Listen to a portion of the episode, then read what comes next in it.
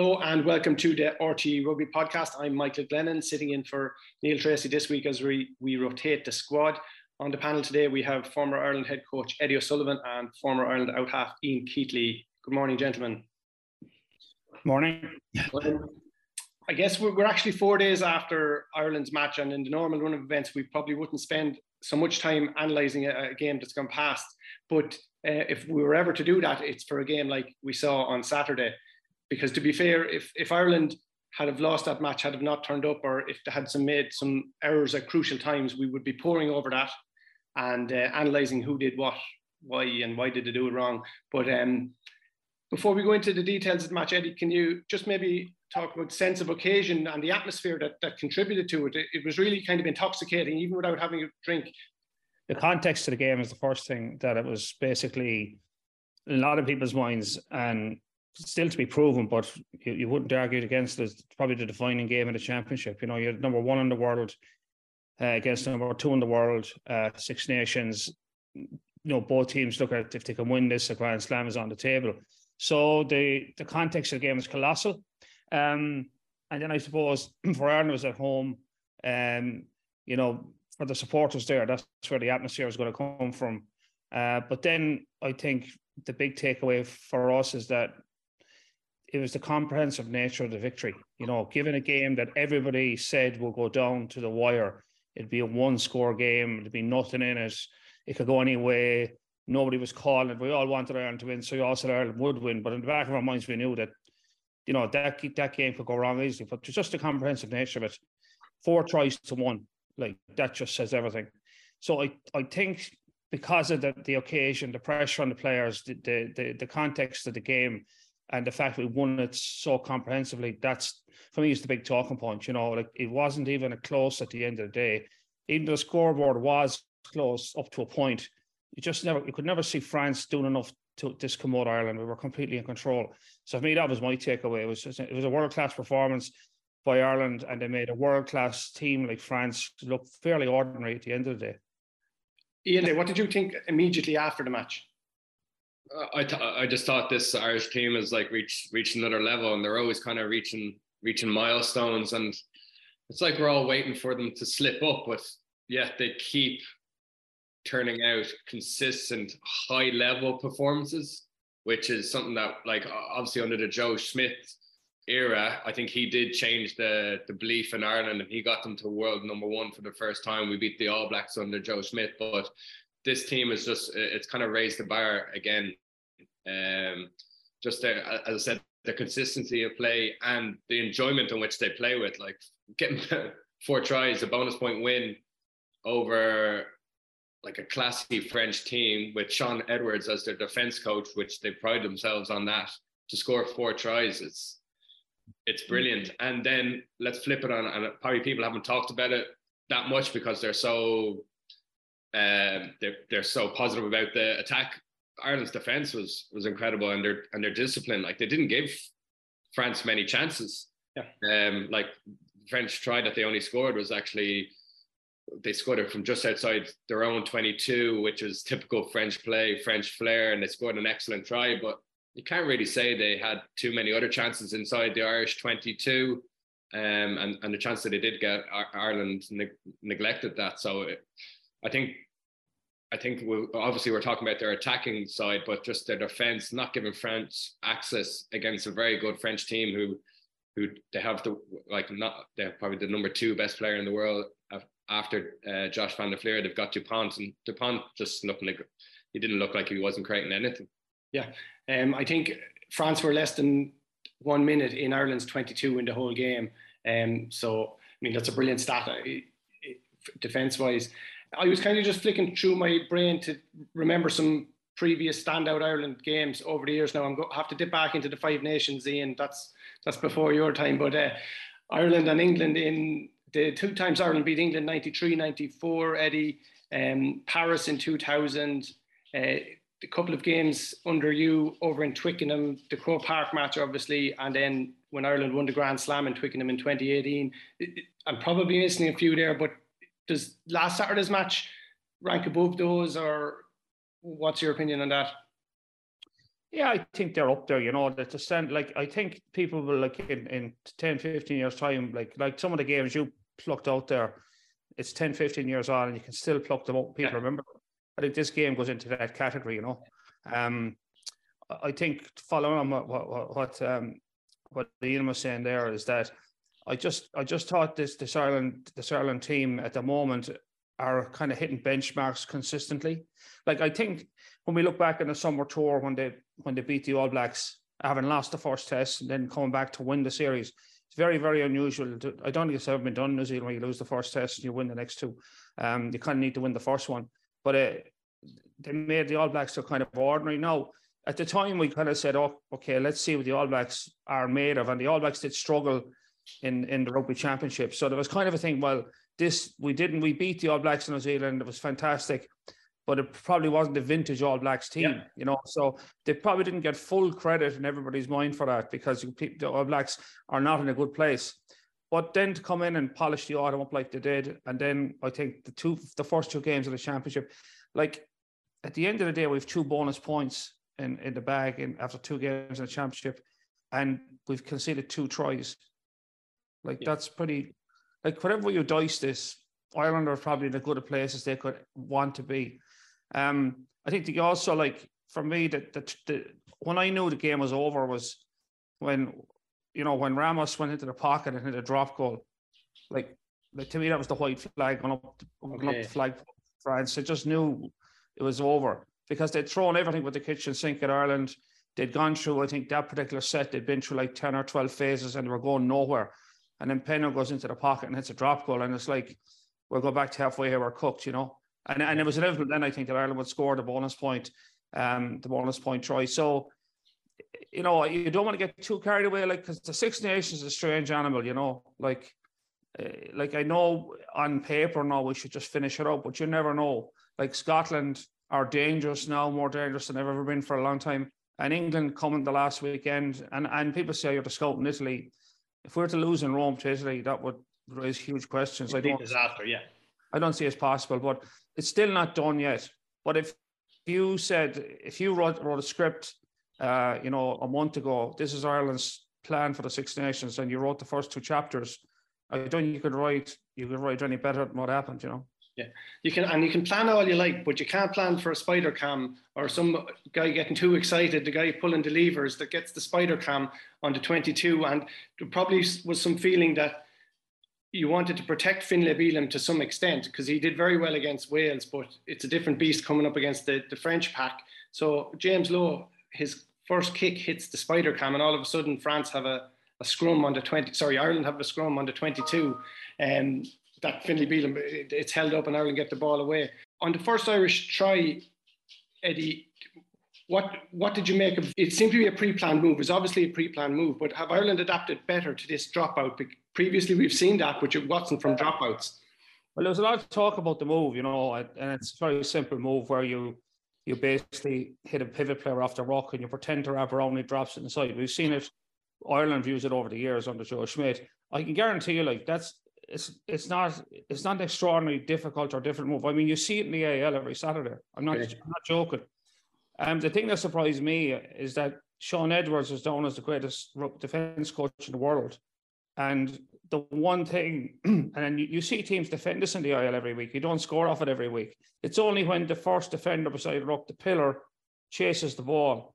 The irony is he's called the pillar for a reason. The, the giveaways yeah. in the name. Yeah, yeah.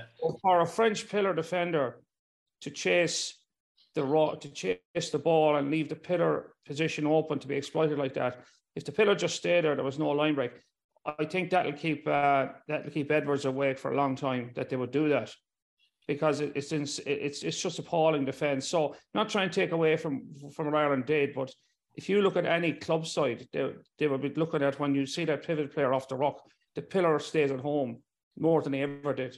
So it was a nicely executed move. They obviously maybe spotted something in the video analysis that um, that the pillars were moving a little bit, and they took a punt on it. I suppose the only thing was it was it was from a counter attack, which is a little bit different. A lot of teams set those up off of set plays, particularly lineouts. They come off the top and they hit the rock up, and then they yeah. dummy wrap on it. But I'd have to say, you know, it's not it's not the newest move I've ever seen. Just very well executed.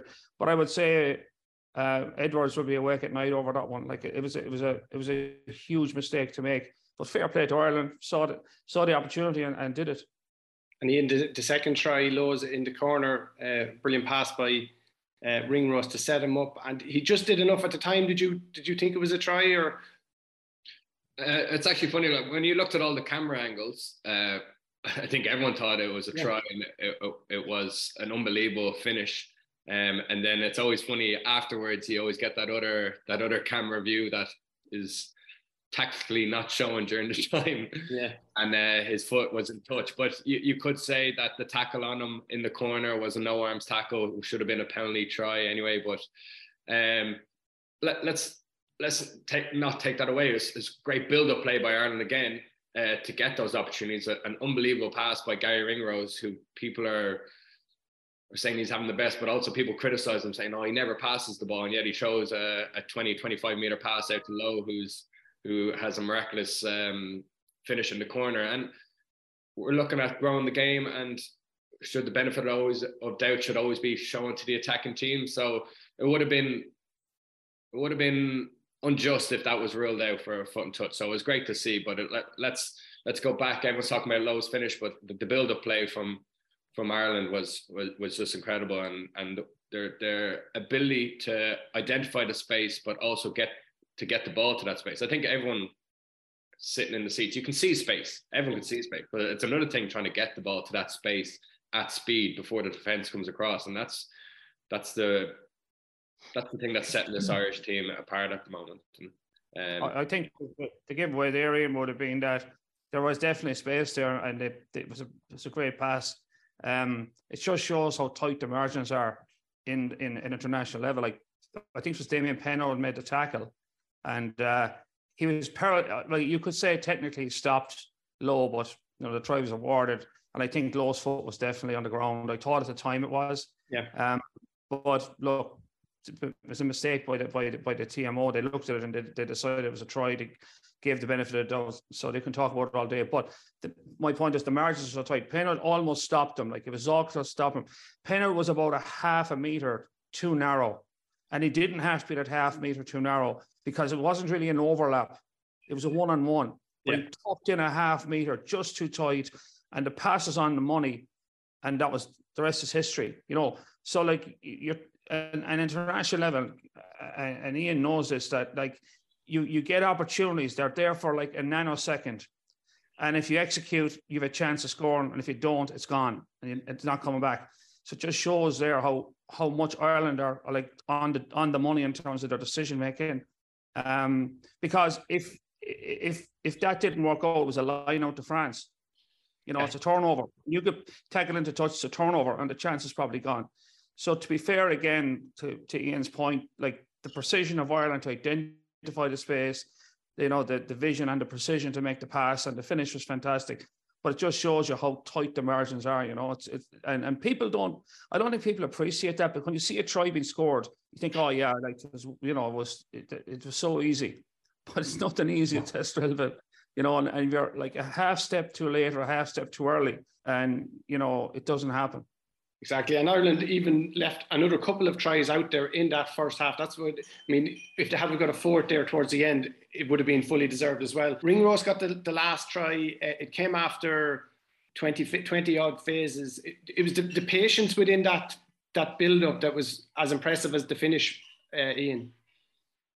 Yeah, kind of. Once again, we're talking about that build up to uh, Lowe's try, just the multi phase, the the ability to hold on to the ball. And then there's this there's this thing at the moment, the longer you hold on to the ball, uh, you should actually be thinking about kicking it, which actually England are doing at the moment. Um, like they, they don't really go through long phases. They they look for the, the kicking game. It's come from South Africa.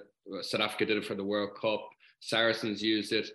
It's it's kind of constantly kick and put the ball in behind, building pressure, building pressure. But Ireland, they they're able to mix it up. They they still have a great kicking game, but they've got that ability to hold on to the ball and put pressure on you just through multi-phase and and that's quite difficult especially at international level because you've got some serious poachers in that in, in every team but that french team they they rely on big massive moments where you're ball carrier gets isolated and they've got big men who just latch on over the ball and they they're just unmovable. So this is the boring side of the game. That ability to to carry and for the breakdown uh, for the for the guys who are hitting the breakdown to be there instantly, like to not give any access to the French team uh, and to be able to clear out and keep quick ball. It's actually phenomenal to do that phase over phase over phase and not give France an in. Because the longer you go, the more fatigue creeps in. That might just mean one ball carrier gets away from you and you're a second late to that breakdown. It's it's that's the other thing that Eddie would talk about. You, this is people what people in the stand don't see, and it's actually incredible. And I'm sure when they review that game, um, obviously everyone looks at the great finish by Garry Ringrose, the build up, but they'll highlight the accuracy of the clean outs. The people, yeah. things that people don't see in the stand, uh, they, they will highlight that because that's what's making this Irish team uh, run like clockwork. Is it's the unseen work. Yeah, and man of the match was uh, Caelan Doris, and he he he came out. He his his was the, the a brilliant assist. And a brother of mine said to me about you'd see that hundred times out in the club or throughout your life, and 99 times it would never come off a pass like that. You'd think guys who were able to do that was a, a brilliant skill to, to execute under that pressure. Yeah, he's he's playing unbelievable at the moment. The way he's able to to run at defenders, he's able to sidestep but keep keep pace onto the sidestep, which is actually incredible. For so for Hugo Keenan's try, he carries, he does one, two, three steps, but he's still very direct. He doesn't slow down his pace, and that's what that's what gets him into those little gaps and gets him over the gain line. And even for for the offload for Garry Ringrose, he actually wins the contact first. You see so many young guys now, and I see it when I'm coaching. They try and offload as they're getting hit in the contact, and they're off balance. If you watch that that that pass or offload from Caelan Doris, he wins the contact first, gets through the other side, ball back in two hands, and he's able to give that accurate accurate pass when we see kind of a lot of young lads would, would have the ball in one hand, they'd be slipping out, they haven't won the contact, they're off balance and they're trying to throw that ball and the ball tends to go to, go to ground. It's just it's just brilliant basics done really well. He just wins the collision and then he's ball back in two hands, and that's why he's able to give that pass to Garry Ringrose. Eddie, I'm just looking just, on the, yeah. just to get a, just jump on something Ian was saying earlier about the kicking game. I mean, you compare Ireland's kicking game on Saturday compared to England's kicking game on Sunday, England kicked a ton of ball away in great positions. Just wonder what they were thinking, but that's their problem, not ours. Um, that's for, for Steve Borthwick to fix. But uh, I think going back to Cardiff, I was critical of Ireland's second half kicking game in Cardiff. The way we kicked the ball pretty aimlessly down the middle field, brought the Welsh onto us. Uh, really made our day difficult. Had to make lots of tackles and defend for long periods, and kind of got lucky a couple of times when Wales didn't cash in on a couple of line breaks. But I thought last Saturday, particularly in the final quarter, we we we played really well. We we we played a bit of phase rugby. We we got the French wings to play up high, and then we pinged the corners. The old school people call it Munster Cup rugby. Yeah. There was tactics coming near the end where like France were getting desperate. And what that does to a team is they can't get out of their 22 or they can't get out of their third of the field. And they're looking at the clock ticking down and it just takes the fight out of them. And, and that kind of sets up Garry Ringrose's try is that then when you get a chance, as you always do, we were able to take them through the phases and finish. But I thought the kicking game again for me was was much smarter um, and at the right time, playing in the right parts of the field. As you said earlier yourself, like the amount of access that we gave France to our 22 was almost zero. Yeah. And they were t- they they they'd one try. They racked up most of their points from long range penalties you know. Uh, so that that to me tells a huge story. And and the smarts to do it. I'm just looking at the list of the players who finished. So O'Toole, Kilcoyne, Kelleher, Henderson, Conan, Casey, Ross Byrne, and Bundee Aki, and it's really. I'm, none of those are first choice, and a couple of those guys in the depth chart are considered third choice. Was that one of the biggest things, the biggest takeaways that Ireland were able to finish off a high stakes game with without the frontliners? what you're seeing now, and it's the, the broader way to probably answer that question is that the depth across the squad. I mean, you're. There is there are two positions that we're not sure. Like, and I, well, I, will take that back. I would say after Saturday, um, Ross Byrne is definitely number two, number ten, but that was that was in question. you know, there was a lot of question marks around the backup number 10 to Johnny, and Johnny is number one. Um, the other, the only position now probably up for, for discussion in terms of depth is, is Hugo Keenan's position full back. Who is our next natural backup 15? And I don't know what what Andy Farrell's thinking of it. And I'm not even sure I know if I had to pick one because we've had multiple opportunities there and it's only one number 15. So I suppose that we've solved the question around the backup number 10 for the moment. Uh, um, and that we would be confident if Johnny couldn't play 80 minutes that, that Ross Byrne can do a job. Uh, no problem there.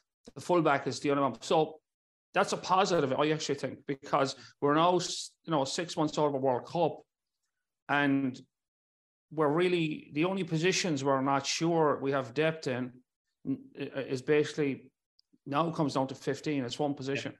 We know we've got depth in the front row, second row, back row, midfield, wings. Like yeah. it's a it's a it's a it's a squad in rude health at the moment in terms of the no I'm not talking about the injuries so much as you know, when you write down the Irish squad, when everyone's fit and healthy, as we'd hope for the World Cup, and you draw up the depth chart, you know, there's some going to be very difficult decisions we made for that World Cup at yeah. the moment in terms of who goes. But I think that's the strength of us at the moment is there's really just one position now where we're not sure about the backup, not even the start. We know who starts there. Yeah. To me, that goes to your uh, question about how we can finish out games. We're bringing impact players off the bench. If we have injuries, guys just slip in you know, and there's no there's there's no dramas. So that's yeah. that's where that's that's where that comes to into play really. It's hard to think if you go back just to when Ireland won the Grand Slam that there's no place in the 23 for Jordan Larmour at the moment. Um, and that's testament to the strength as well. But um, Ian, what about he's Matt? Shooting he's shooting the lights out with Leinster. You know, yeah. he's he's been outstanding with Leinster. But that's the thing is it's it's very hard to put him in there because you, there's nobody in there to give him give him an in. You know, okay. that's that's the, the, the cruelty of it. What about Mack Hansen at, at, full back? He could probably do a job in. Um, I know he hasn't had to go there with Ireland, um, but maybe he's in Farrell's thinking as well as a backup. Yeah, I, I just uh, writing down the the other fullback options. Obviously, Hugo Keenan is like he's turned into probably one of the best fullbacks in the world, which is which is unbelievable to see con- considering where he's come from, the sevens background. Um, I think that like you've got Mike Mike Haley in Munster, who's actually had an unbelievable season, and he's still not making the Irish squad. I think that's because I think they can see Jimmy O'Brien uh, fitting in there. I, I, I couldn't see why Mack Hansen couldn't do it do a job there either. Um, like or, or or James Lowe, and also remember uh, we've got Andrew Conway. I know he's got a long term injury, but yeah. he's kind of he's he's got he's gotten a bit forgotten about as well. He was he was unbelievable. The guy, the guy who's probably got the biggest grievance for not getting into the Irish squad as a fullback option is Michael Lowry. Yeah. Yeah. Lowry to me has been probably the pick of the backups, even though he's not in the squad. I, I, watched him a few weeks ago when they played the Stormers. I was in I was in the stadium, so I wasn't watching the monitor. I was watching him in the backfield when the play wasn't. And that night he was outstanding. Like um, his positioning his work rate in the backfield, his management of the back three was was was fantastic. I mean, every time uh, the Stormers kicked the ball, he was standing under when it landed, no matter where they kicked it. He like he's ele- he's electric in attack. The only downside is he's small, so he's vulnerable in the air, like for contestables, big guys jumping over him. But I think he's a guy. But again, you know, we're we're kicking around five or six names here, and, and none of us can say, "Oh, there's the guy." For sure. That's yeah. that was my point that we don't know who the backup is. But my point is, you're six months out of World Cup, and the big discussion is who's your backup full back. Yeah, I'll take that. I'll take that any any World Cup year.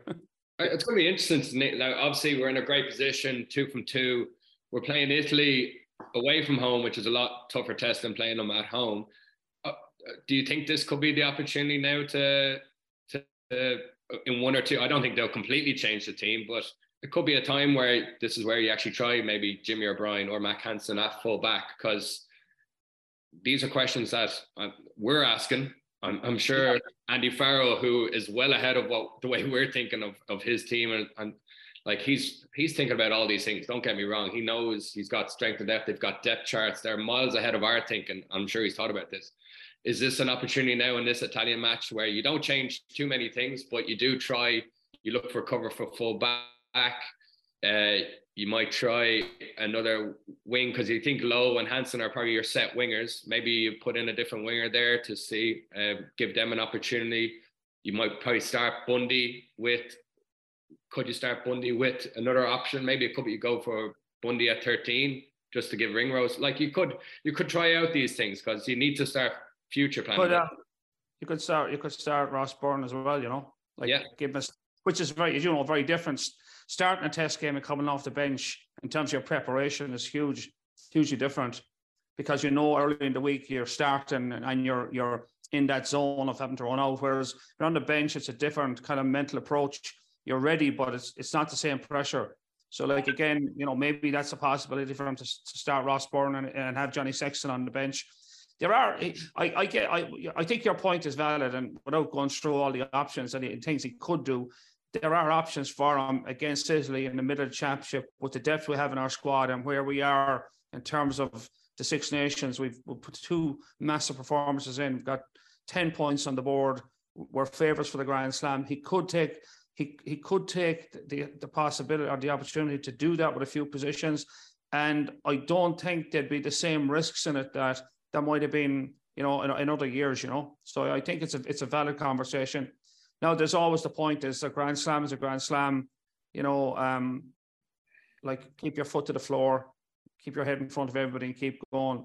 I wouldn't criticize him for doing that either. You know, it's it's very easy here to be playing the Monday morning quarterback. You know, uh, no pressure. But um, I think you have to factor in that.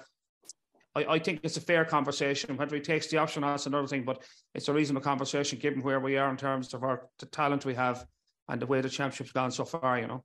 And there's likely to be a couple of enforced changes because Tadhg Beirne doesn't look good. We don't have any details, but he's unlikely to be fit. Rob Herring is going through the processes. Um, and even Johnny, he came off, he, he said Antonio landed on him and he hurt his leg as well. So you can just imagine that unless Johnny is, if he's anyway, anyway question mark over him, that there'd be no need to start him in, in this fixture um, whatsoever. So yeah, there is plenty of, there's going to be a couple of natural changes and then Farrell would unlikely to to make uh, a, a swathe of changes either. Just on quickly on Antonio, it's kind of it's black and white, or is it yellow or red? Um, he he's he has been cited for that uh, hit on Rob Herring. Is it just a brain fart by Wayne Barnes, or can you any idea I- what was going on through his in his head? I think the problem referees have now, you know, and I'm I'm not ta- I'm not taking Wayne Barnes' side. I think Wayne Barnes woke up the next morning and looked in the mirror and said, "Yeah, I got that wrong." You know, it was it was obvious to everybody uh, that it was a red card. No, I I'll be honest. you, I was watching it. I saw the, the first angle we saw. Antonio's right arm was low, and I thought by virtue of the fact his arm was low that his shoulder was low and he might have made contact in the chest region. But when you got there was one angle which was the money shot, and his jaw, like he just connected with Herring's jaw, smack on, and it's that's a red card all day. Then the first question is there mitigation? Did Herring dip? You know, uh, he didn't dip. No mitigation. Did Antonio was it a passive hit? Good God, no. And he took his head off. And the proof of the pudding was Herring was really ashore and didn't come back. So by any metric you Well, want, even Eddie, plus uh, Antonio's body, he was he was uh, vertical, so he, he hadn't No, well, that's my point. no mitigation. Like hadn't bent his knees at any uh, to any degree when he had plenty of line any metric that was read. So my point is that what minute I don't know what minute of the game was. It was around the first quarter. It was early doors. Like the Yeah. pressure on referees now is if he pulls out a red there, and he should, that changes the game for everybody. It's now 14 against 30 or 15. It's a different game of rugby. And I think referees are trying to be fair and not um, ruin the game. Like, like if let's say he sent Antonio off and we went on and won the game 32-19 or 42-19 or 42-12, we would frame we'd always be an asterisk beside the game. mark. Okay. Question mark, yeah. So I think referees are, and, and they're under pressure not to try and ruin the spectacle. So I'm not defending what he did, but I think at that moment referees have been prone to back out of a red card because the consequences are so big for the game, particularly if it's in the first quarter. It's another hour. You know, and we saw last year on Twickenham, England lost a player after two minutes and they played on with 14 men. Yeah. You know, we celebrated the, the, bonus point win, but and I took a fair bit of flack last year for saying that wasn't a, phenomenal performance for Ireland. It took us 70 minutes to break England down with 14 men. And that's what all the discussions that start. But I, I do I, I I'm not I'm not saying I, I, for a second I'm not saying that Barnes got that right. He got it wrong, but I can see how he got himself into that pickle. And that was to try and preserve the integrity of the contest so early in a huge game, for which probably a Grand Slam decider. I think that's where he he made the miscalculation because that was pressing on him. And, and and that doesn't take away from the fact he still got it wrong. But that's if you're asking me for how did he get it wrong? Yeah, yeah, no, that's that was the question, Ian. Yeah, I, honestly think if that happened in the 50th, 60 minute, I think he would have been more inclined to give a red card. I think yeah. he, yeah, as Eddie said there, I think he was very conscious. One v two in the world. This is a big spectacle. First 20 minutes of the match. do, do I give a red card here for something that I'm not 100 percent sure on? Um, so I, I think that that probably did come into it, and it's it's just human error, and you can I can looking back, we we can all see, yeah, it's a red card, but I, I'd say that's going that must have been one of the reasons why. But let's listen, this rule has been in nearly a year and a half, two years now. That any head head contact, it's a red card, and I still don't see players' um, habits changing. Like it comes goes back to players. You need to take more responsibility. You need to start practicing your your tackle height because we see it every every week now. There's nearly a yellow red card. There's a discussion about it. Are the clubs are they actually even, practicing uh, tackle technique? Like it needs to be something that's done two three times a week now because it's it's such a huge factor in games. You're getting yellow red cards, which are changing games. Uh, we're talking about player safety. How many shots are, headshots are happening now? There needs to be they brought in the rules to protect it, but there needs to be more of a follow up from clubs and players' responsibility because they're not doing enough. They're not dropping their height. Uh, players now, when they have the ball, they go right. Let's start dropping our height. That means the defender has to come down, and we we actually might get a yellow or red card, which changes the whole game. Yeah, but World Rugby have this um, this um, training program that you can do. So if you get a suspension, you can reduce it by one week if you go onto your tackle team. Listen, this is funny, but if it's that if it's that um, important or if it if it works, why doesn't every club and every player have to do it now? Well, I'll answer that for you. That whole that whole what do they call it? Practice or whatever is it? Or it's like a re-education. Yeah. Yeah, I've, yeah, I have two words for that. Nonsense. Yeah like eh, like like that you're going to go away for a few days and, and you're going to change your behavior in a few days. Like it takes a long time to change skills. I i, I would i would i would i would probably say and i'm disagreeing slightly here with, with ian on this like just take a broader view on this whole uh, head collision stuff. I think that basically the amount of malicious hits you get now in the professional game is minuscule. You rarely see somebody going in to do somebody. And if, like it's probably less than one percent. I'm not saying there's nobody in the game that doesn't do that, but like it used to be a lot more frequent. You had, you know, the head headhunters years ago used to yeah. get away with it. So now we're down to 99% of the hits, I would say confidently, are accidental. Now, accidental can mean somebody is careless, careless yeah. right? Yeah. Careless. And I think Antonio last week was careless. He could have got lower. He didn't get lower. And we see that every week. Guys are careless, they stay too high.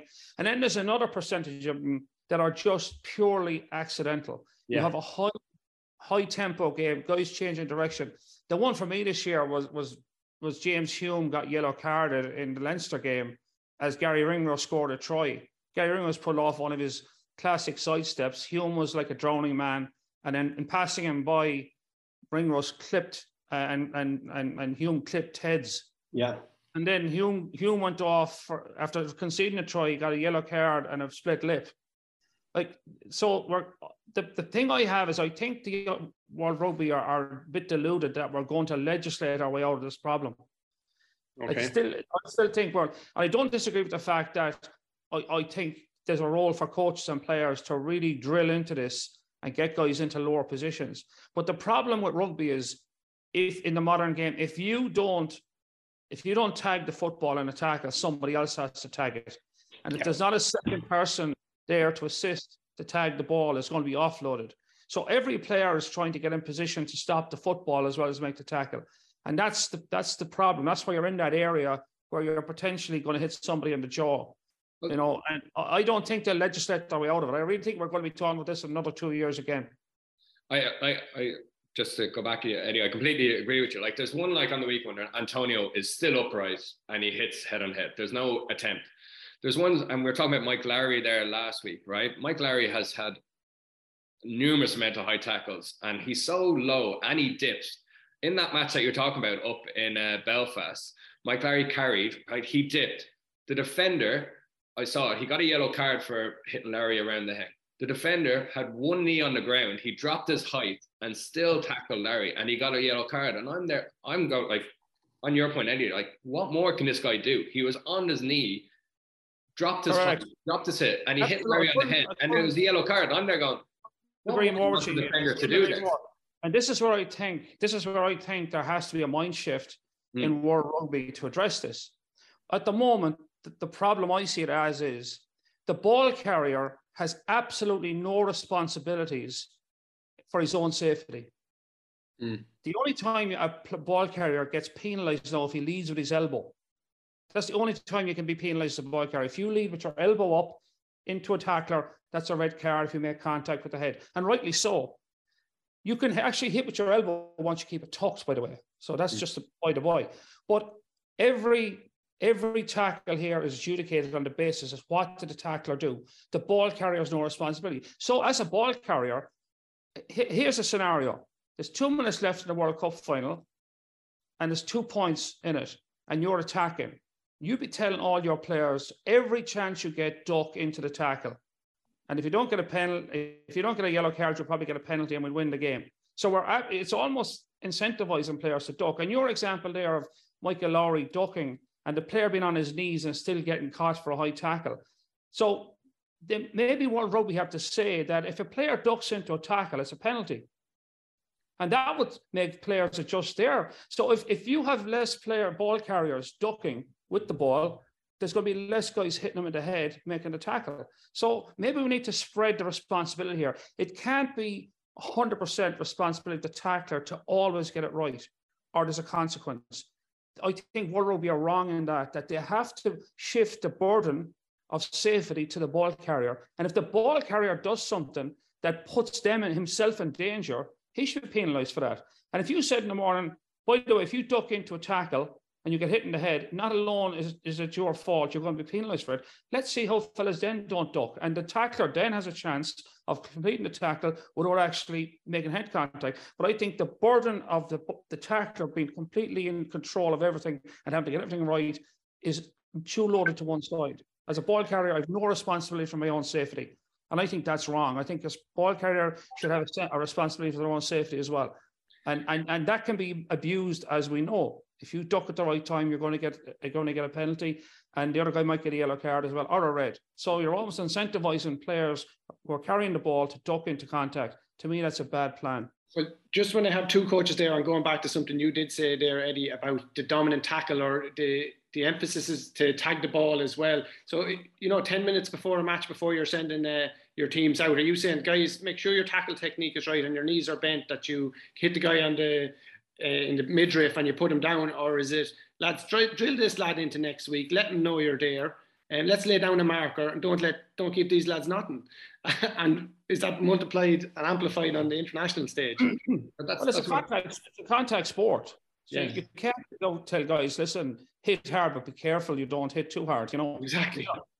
It's a it's a mix. It's a contact sport, and that's why like that's why we can't take the physicality or rugby because let's say last weekend's game was a game of touch rugby, nobody would have gone to it. You know, it's a huge part of what the game is, yeah. and and I, I'm I'm all in favour of safety, um, and and it's it's it's way better than it was. Let's be honest. Um, but having said that, I think I think the problem we have at the moment, and, and by the way, before we before we we we go get get away from it, the vast majority of concussions that we're getting in the in the tackle is the tacklers being concussed, not the ball carrier. So that's that. Like getting the tackle right doesn't solve all the problems. And the notion that the new experiment of putting the tacklers in below the waist, right? Well, that's going to protect the ball carrier for sure, but it's, a lot of guys are going to have their head in the wrong side of a knee, and that's even more destructive. So, like, we're just going to have different guys getting concussed if we do that. So, I think it's a long way from being solved. I got to tell you, but my my my big thing is, and I keep saying this, is that we have to put more responsibility on the ball carrier to act in their own safety and not be reckless as a ball carrier and get a free pass when someone knocks your head off. Ian, I'll let you have the last word on this. Do you want to come in? Like so, uh, when when they first talked about that rule, bringing in uh, forcing the tackles to be in, they they just didn't take it out of thin air. I think they tested it out in um, New Zealand at, at schools level, and it reduced the the concussion rate by sixty percent. So I think that's why they have decided to to think about bringing in this rule. They just didn't take it out of thin air. Um, but my my point is when talking about there needs to be a scene to have a, a dip. So Eddie's right. There needs to be more responsibility on the ball carrier to not not put himself. But once he dips at his head and he's leading with his head, there should that's that's mitigation, and there should be a, a more leniency on the tackler if, if that happens. But with with back to our original point, Antonio uh, Herring carried upright. Antonio it, it wasn't even seen to to dip, and that's that's that's a red card, and that's why I'm coming back to it. needs to be there needs to be a change in habits of players that you need to dip, and uh, it needs to be coached into them. Because you but I think just to, to, to come back to you, I think nobody's disagreeing that Antonio should have got a red. That's a red card nailed on all day. Hmm. But I go to your other example, which you rightly cited. That's a very harsh yellow card on the player who tackled Michael Lowry. Yeah. So no, it's not an easy. There's no easy solutions here, guys. And, not, I, yeah. I, think there has to be a shift in the thinking around us yeah. that the responsibility to, for safety is 100% with the tackler and 0% with the ball carrier. That's my that's my overarching point. I think there has to be responsibility uh, on the ball carrier not to put themselves in danger. And then uh, if you put that, if that is brought into law, ball carriers will act a lot more responsibly. Yeah, I don't want to disrespect Wales or Italy, but we'll just touch on Scotland and Wales. This is the first time that Scotland have won back-to-back opening matches in the Six Nations, and even going back into a period before that into the into the Five Nations. What did you make of Scotland's performance, Eddie? And we we tend in Ireland to build up the Scots before we play them, but is there a bigger threat this time around, or uh, would you be more worried on this occasion? Yeah, I, I, think. Well, I, I think there's more to Scotland this time around. Yeah, for sure. I think they've proven that. And, and to be fair, like you look at their autumn performances, um, um, they they scared the living hell out of New Zealand up in Edinburgh. New Zealand got out of there like they, they were lucky to get out of it. Um, and I think I think they beat Australia by a point. You know, they they beat Argentina comfortably. So like they're in a good place. Uh, they're probably in as good a place as they've been for a number of years. No, it's taken them a long time to get there under Gregor Townsend. But fair is fair. Their their mojo is much better now. Having said that, um, I think I think England were poor in the first week, and I think Wales were poor in the second week. So there's a caveat around that. And you know, like if they'd beaten France and Ireland in their first two games, then you'd be saying, yeah. But they yeah. still have to play France and Ireland. Yeah. Who are the two top teams. So I'm not shocked that they beat England in Twickenham. They've it's not they've done they've won the Calcutta Cup for three years now. Yeah. In a row. So it just shows where England are. And I thought like Wales, Wales I don't know where they are at the moment. I, I thought they, they they rolled the dice. Well, Warren Gatland rolled the dice with with the kind of dad's army selection in in in against Ireland, and that blew up in his face. And then he kind of did a halfway house up in up in Edinburgh, and that's blown up. And and now we're reading in the, the media there's threats of a strike, the players striking in Wales over over over financial conditions and stuff. So Welsh rugby is in a mess. Yeah. So when you take that context, and I'm not trying to take away from Scotland, um, you know, the jury is still out a bit because like they're really for Scotland to to make a statement this year. They need to beat Italy now, and they need to beat either us or France yeah. and have a shot at the championship. Um, so you know they've started, but what I will say is their confidence is sky high. They're playing at home. Uh, for us to go up there, and, and, it's always been tricky to get a win up there. If you get on top of them, yeah, but if, if it goes, if it gets to be a tight game, you might you might slip up, you know. So I think, yeah, they're probably in as good a spot as they've ever been for a while now. So yeah. that makes them dangerous. Uh, no doubt about that. And they do have France away uh, next up as well, so it, will be a different um, scenario after that. Um, yeah. In, um, I suppose Italy tend to get up for the France match, and they pour a lot of energy and passion into that. So it was kind of routine win for England. We didn't really, it went as expected. It's kind of Steve Borthwick going back to basics a bit, taking out Marcus Smith and putting in Owen Farrell. Was there much to be read into it, or, or what did you think of that game? Yeah, I think Borthwick is kind of going going back to let's let's keep putting the pressure on that kicking game. We kind of talked about it earlier in the podcast that Marcus Smith is more of a runner, and that takes time to, for the players to adjust to him. Like uh, as exciting as he is, Borthwick and the way he played with Leicester was kicking game, pressure game, and he probably felt that with Farrell uh, in a at, at 10, he will give us more of that direction. That's the way he plays with Saracens, pin the corners. And with that, you kind of get more penalties, you put pressure on the opposition. And, and most of their tries on the weekend were from, from a maul or from a penalty try, just putting that pressure in. It's a, it, it's it's all come from statistical rugby that if you played the ball in the right areas, if you actually kick the ball more, um, you you get better you get better outcomes. You put the opposition and and against Italy, who probably wouldn't have as good as a kicking game. If you put the ball into the corner, you're going to think Capuozzo is going to run it back, which they did quite a lot. And you force pressure, you get turnovers, you get Itoje over the ball. It's exactly kind of it's a it's a very it's very statistical rugby, but it's very easy game to to play rather than the, the style that Ireland are playing. Like it's very hard to the way Ireland are playing, it's actually very hard to get that over time with everyone synced at the same player at international at international level. And that's why there's probably so many Leinster players in the Irish squad because they're all playing that that that similar way. Um, so listen, there is signs of Italy developing their game. They are exciting to watch, but end of the end of the day, there's still two losses. Um, yeah. and uh, against probably yeah, uh, against two losses, but they probably they're probably targeting the Welsh match again. They beat Wales last year. They're probably going right. We need to beat Wales again this year. We've got a full round of the BKT United Rugby Championship this weekend, and Munster host the Ospreys on Friday night in Thomond. Uh, news yesterday that Malakai Fekitoa will leave halfway through his contract. It appears not to have settled. Do you, have you heard anything in the wind down there in Limerick, Ian, about that? Yeah, uh, it's tough on him because he's he's obviously a World Cup winner. Like he played for New Zealand and I, I, we actually found this when um, Francis Saili came. Like it takes a while for for players to adjust to that the, the, Irish mentality of the of the way they play. Like it's not a lot of those players go to France and it's more jouer, played the ball, while Ireland and and and Munster and the Irish provinces they have a bit more structure to their to their play because we don't have giant men who can get over gain line.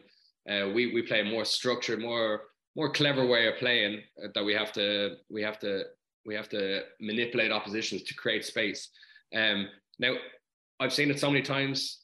Foreigners coming in and it takes them time to adjust. And I and uh, he was actually Munster were finding their feet, but funny enough, he was finding his feet now. So it, it, it does come at a, a strange time, and I'm sure Munster and and Fekitoa have talked about where they want to go, and I'm, I'm sure they both come to agreement because he signed a, a two year contract. It was a, a, one year with a with a a plus option. Yeah. So to do that, I think both both parties have to agree. So maybe they both they both found that it's it's the best thing for both parties. And then obviously you've got Frisch, who's kind of come out of nowhere, or not out of nowhere, who's come in and he's done really well in that 13 position. And um, obviously they're playing Jack Crowley a, a, bit at 12 now to try and get him onto the pitch. And you still have Rory Scannell who's signed a new deal as well. So maybe they just feel, or else they're planning for something for next year. They might bring someone else in for next year, um, and they probably might want to save money there. So um, it's a business at the end of the day. Also on Friday night, Ulster are in Glasgow. Uh, Connacht are in Zebre on Saturday afternoon. They've won their last two uh, league games in a row, so they'll be looking to build on that. And hopefully, Andy Friend said yesterday that they will be uh, looking to announce their new uh, ticket, their new coaching ticket soon. Leinster finish up the action on Saturday evening. They have the Dragons in the RDS, and that's a match that's live on RTE2 and the RTE player. Gentlemen, thanks very much for your time today. We'll talk to you all next week.